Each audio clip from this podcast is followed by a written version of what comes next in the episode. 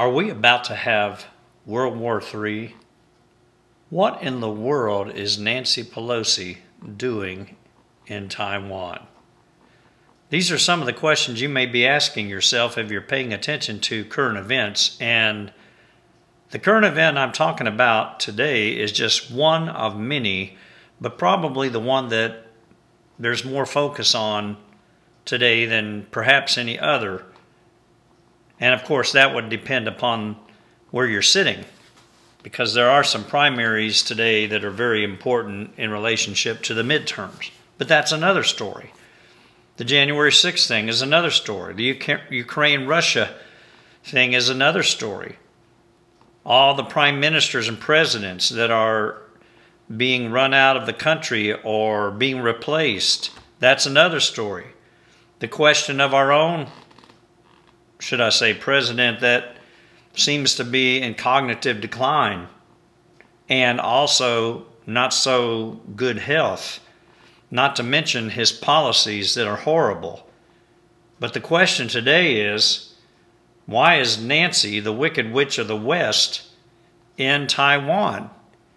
After all the warnings that have been issued by Red China toward her, toward the United States, why is she there? Why is the Secretary of State in Taiwan? Did Joe Biden authorize this visit? He said the military is not so fond of it, and the military is moving around in massive ways right now in response and also in preparation based on the military movements of China, who are threatening to shoot down her plane, which that didn't happen on the way in. We know that because she did land but they're also threatening and have been threatening to take Taiwan, claiming that it is part of China. And the United States supposedly is standing on behalf of Taiwan as a separate democratic nation from China. And so it makes you wonder with all the things going on in the world, why did this old woman from California who has far exceeded her time in Congress in most of our opinions, I would hope. Why is she in Taiwan? Well, let me read you a passage of Scripture, and I'm going to take a little bit from Matthew 24, maybe a little bit from Mark 13, and then also maybe a little bit from Luke 21. And all of these chapters are the context of the Olivet Discourse. And the Olivet Discourse was a sermon that Jesus preached, if you please. Actually, it was a conversation that he had with four of the disciples. It wasn't every single one of the disciples, so apparently there was eight of them that were not privy to the actual dialogue until perhaps later, just like you and me. But Peter, James, John, and Andrew were the four that he took aside privately and gave them some eschatological chronology based on some questions they posed him. And with that as a basis for my uh, video, well, this is not a video, my audio today, I, uh, I want to use that for my text. So I'm reading first in Matthew 24. Now, as he sat on the Mount of Olives, the disciples came to him privately, saying, Tell us when will these things be? Now, that's their first question, and it's based upon a question that he posed prior to that Do you not see all these things? pertaining to the temple.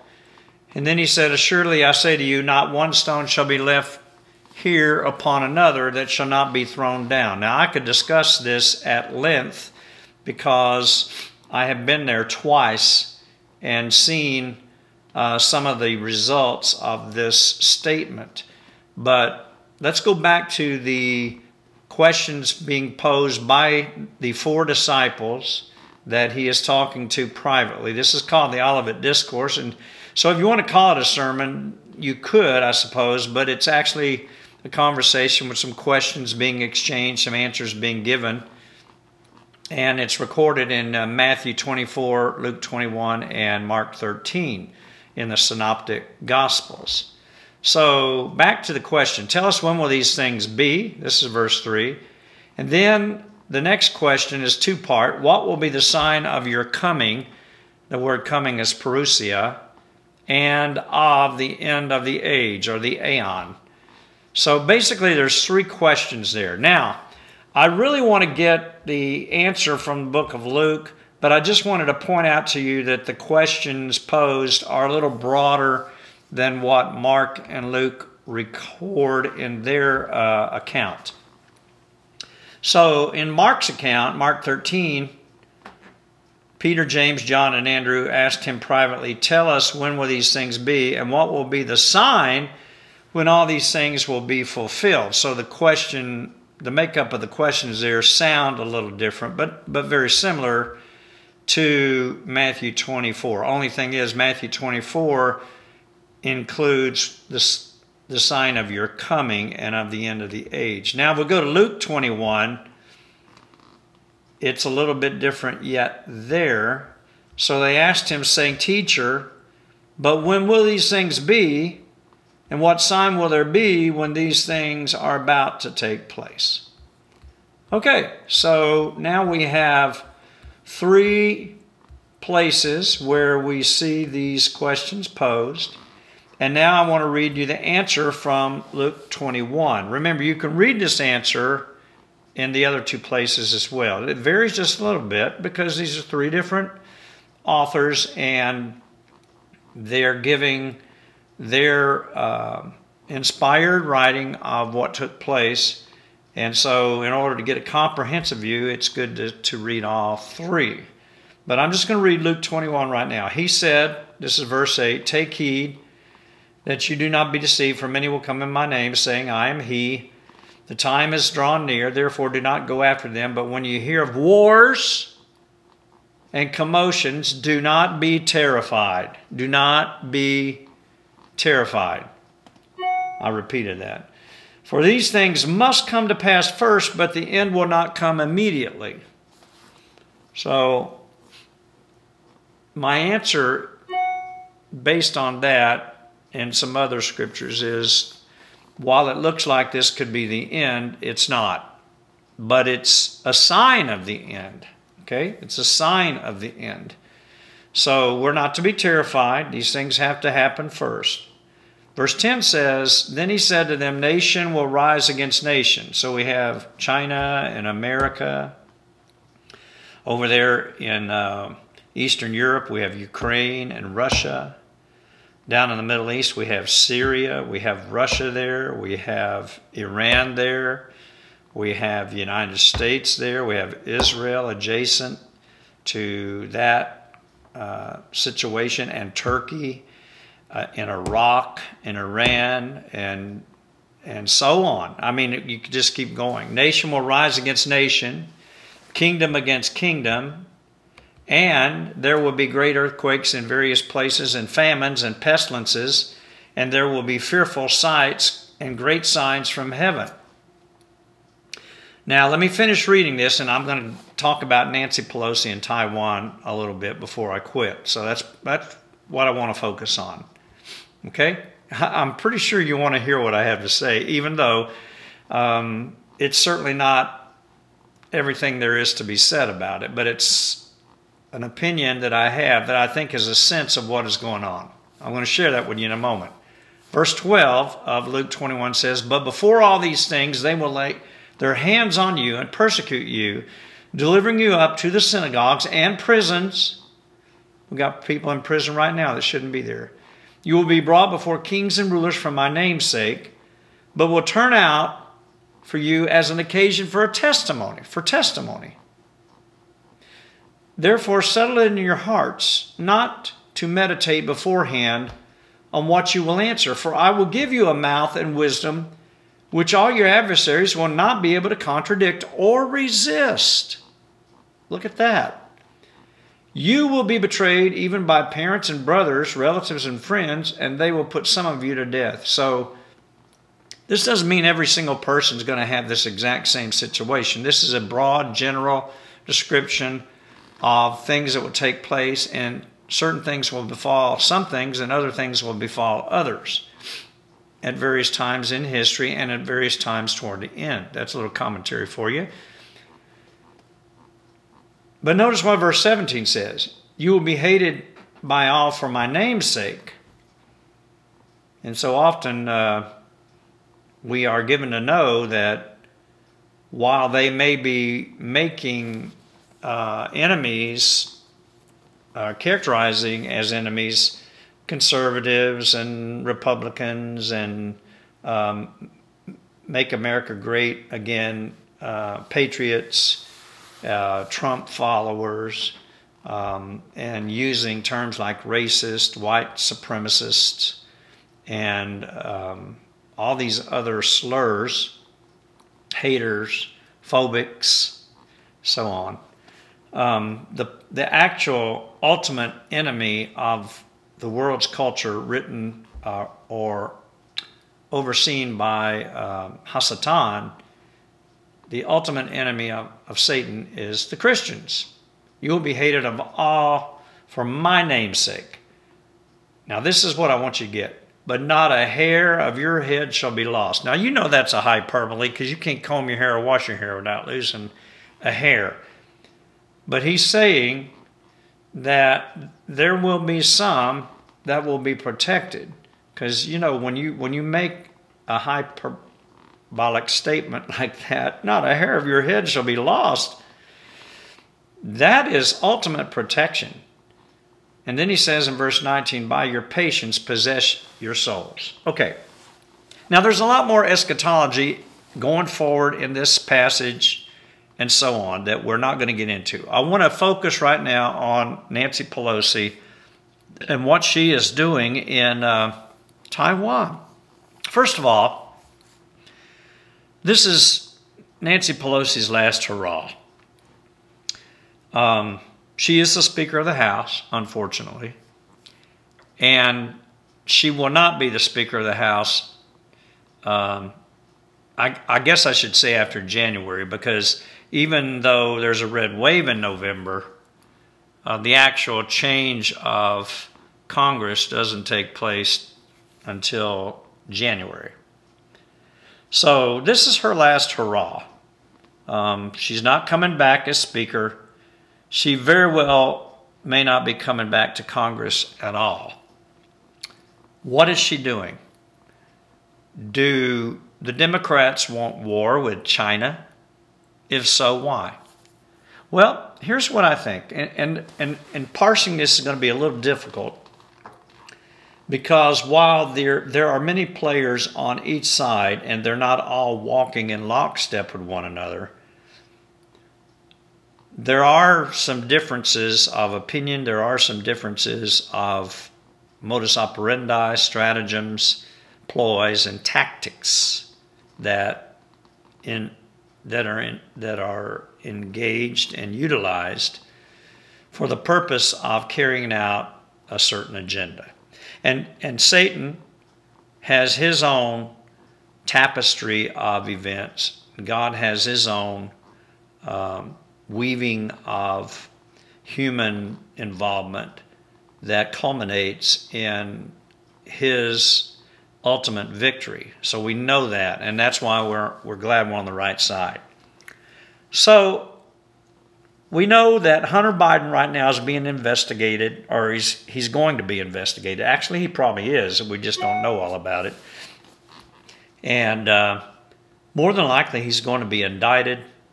And President uh, Biden, I said that, but you know what I mean, Resident Biden, he's probably going to resign if something doesn't happen to him first.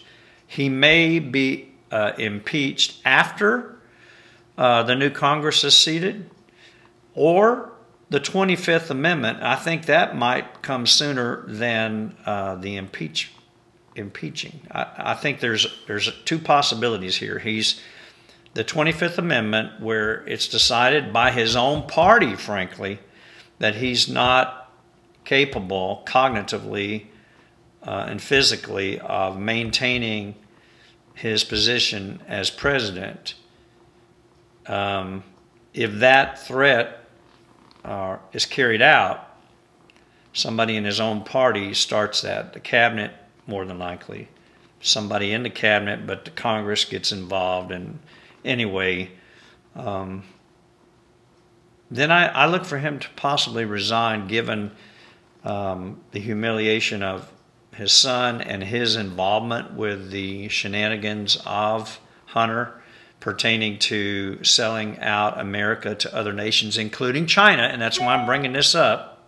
Not just Ukraine and other nations, but China the money laundering, the deals that were made under the table, behind the scenes, in obscurity, clandestine conversations. I just see a, a huge amount of embarrassment coming to a demented older man. And I could talk about, you know, Jill and elder abuse and all the different aspects of what's going on pertaining to this man and his mind. But that's not the purpose of this particular podcast. So, back to Pelosi. If Pelosi is being dispatched there for the purpose of making Biden look strong, in other words, she comes out of it with her life and her uh, entourage safely, then they stood up in the face of China and China stood down. And that makes them look strong, if that's their motivation. Okay, now, the other side of that is Nancy Pelosi knows about the 25th Amendment and she's positioning her, herself for a little longer stretch than the end of her congressional term. And that could come sooner rather than later because the and I'm thinking out loud now, right in front of you. Okay? But that could come sooner rather than later because if she is not in Congress again um, after January, then I guess she goes into retirement. But if she makes this move that I'm describing before then, then not only is she not the Speaker of the House, but is she positioning herself for a possible move sideways into the presidency? How could that happen, Pastor Rick? Well, some of these things are unprecedented. I'm not altogether sure that they could work perfectly. I'm just talking about motivations of people, not what's going to happen, okay? What could happen what their motivations are and ulterior motives. I'm, I'm not even trying to impugn people. I mean, how can you impugn somebody that's wicked? Um, how can you demonize somebody that's demonic? I mean, just think about it with me. Kamala is not going to be president long if she's if she slides into that position. I don't know how that they would get her out.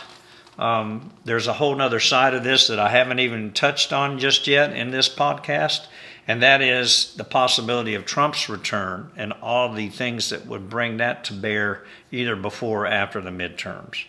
Okay? So if Nancy's visit to Taiwan is not authorized by Joe Biden, then maybe she has an ulterior motive. Okay, so you got Biden's motive to look strong and to take everybody's attention off of the, the midterms or to try to generate votes by not only uh, taking out the terrorist uh, a day or two ago that he cl- claims he took out. That's a whole nother discussion because some people think that ter- that same terrorist has been killed more than once. it's just, you know, I don't want to get off into that. And not only that, but uh, the same thing that Trump did with a different terrorist.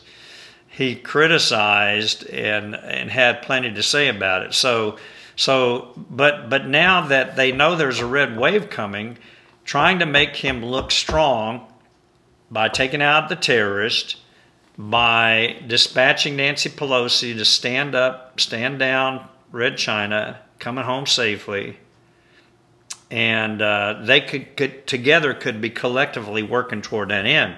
Or she knows that he's not long for the Oval Office, and maybe she's trying to position herself for further political gain and promotion, either in the Congress, which I'm not sure how that would even happen, if she if there's a red wave, I don't think she really wants to wind up in Congress and not be the speaker and have a Republican speaker and a Republican majority. So I, I just don't see her wanting that to happen or or wanting to be in the Congress in that case.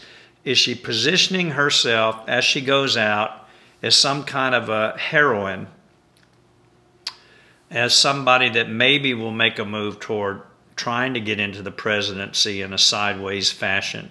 And I'm not describing all the constitutional and political uh, jockeying that would take place in order to make that happen. I'm asking this legitimate question Is she positioning herself for elevation, or is she positioning herself to sail off into the sunset?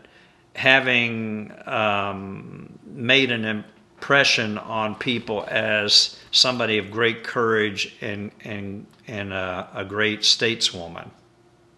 That's what I'm asking. Okay, now, I did mention the Trump return.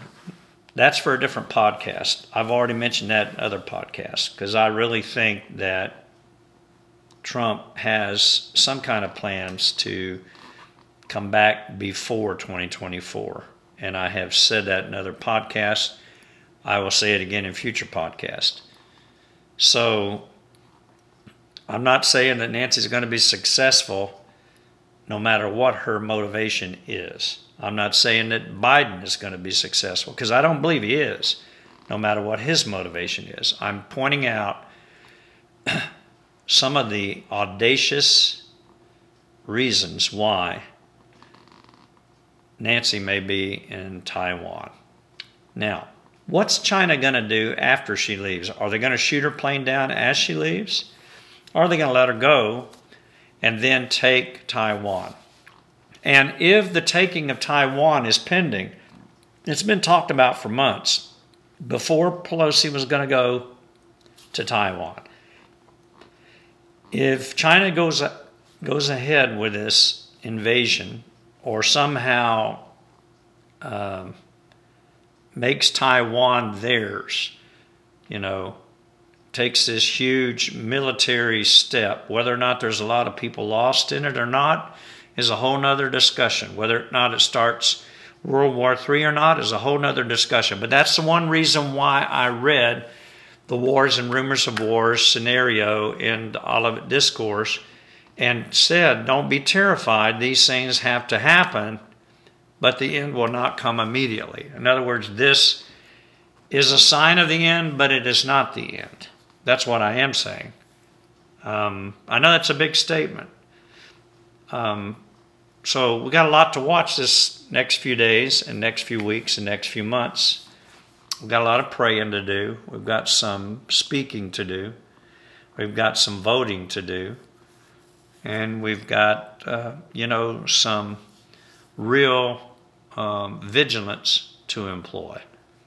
Now, um, if if China were to take Taiwan, even after Nancy leaves, there's this uh, thought that just like in Ukraine, there were all these bio uh, labs for bioweapons um, that supposedly helped justify the reasons for the invasion by Vladimir Putin of Ukraine, then would Xi have a legitimate reason to invade Taiwan for bioweapon um, reasons or other uh, threats to the mainland. I'm just asking the question because these are some of the things that are being talked about. So, the bottom line is um, she landed, she's there, she's going to leave, and the noise will probably get louder before it gets quieter. And the result, I believe, is going to be a shakeup, not just around the world, but right here. Because there's a lot of complicated uh, wrangling and entangling with the po- political powers in both countries including um, the current occupier of the Oval Office and his family. And this what this is what makes this uh, paradox uh, a little more complicated than what meets the eye. And perhaps my thinking out loud has allowed you to see that there's more going on here than just an old woman who may be senile herself going into a country willy nilly and provoking them to possible World War III. I hope this has helped you today. I feel confident that uh, I, I'm at peace, but I really feel like there's a lot of people that are just going to be caught in a snare um, because of the shocking way things uh, transpire over the next little while. And they don't have to be, especially if you're listening to this. You don't have to be. Get saved, get Jesus in your heart, ask Him in, get filled with the Spirit, get baptized in His name, follow Him, live for Him, draw close to Him, and recognize that He has everything under his control, and ultimately, we are on the winning side. Persons that don't do that, the snare is out there. And it's not just a mousetrap, my friend. It is bigger than a bear trap. And that's why we need the blood of Jesus, the name of our God, and the great Word of God as our roadmap and our instruction book and our understanding of the will of God, the kingdom of God, and what God has planned for the future. God bless you today. Thank you for tuning in to the prophetic angle in Jesus' name.